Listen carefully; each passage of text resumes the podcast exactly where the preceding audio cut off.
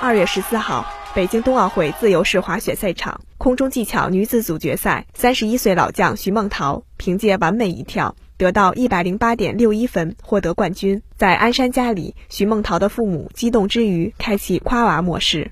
我们始终相信他有这个能力，夺冠的实力。这次比赛，我和他爸是非常，感觉非常幸福吧，满意，满满意。我 因为他首先是战胜了自我，战胜自我，他就是轻装上阵，全力以赴。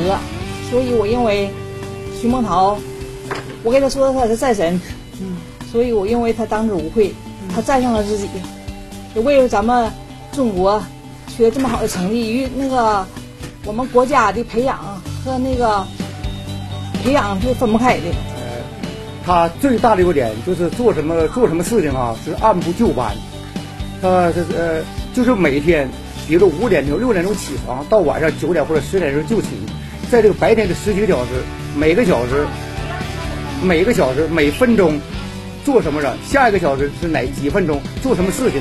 他在早上肯肯定有个备忘录，在 WiFi 上有个备忘录。就是呃写的清清楚楚，就按照这个备忘录来这个做今天的一点一呃所有的事情，所以他他做事缜密。新华社记者辽宁报道。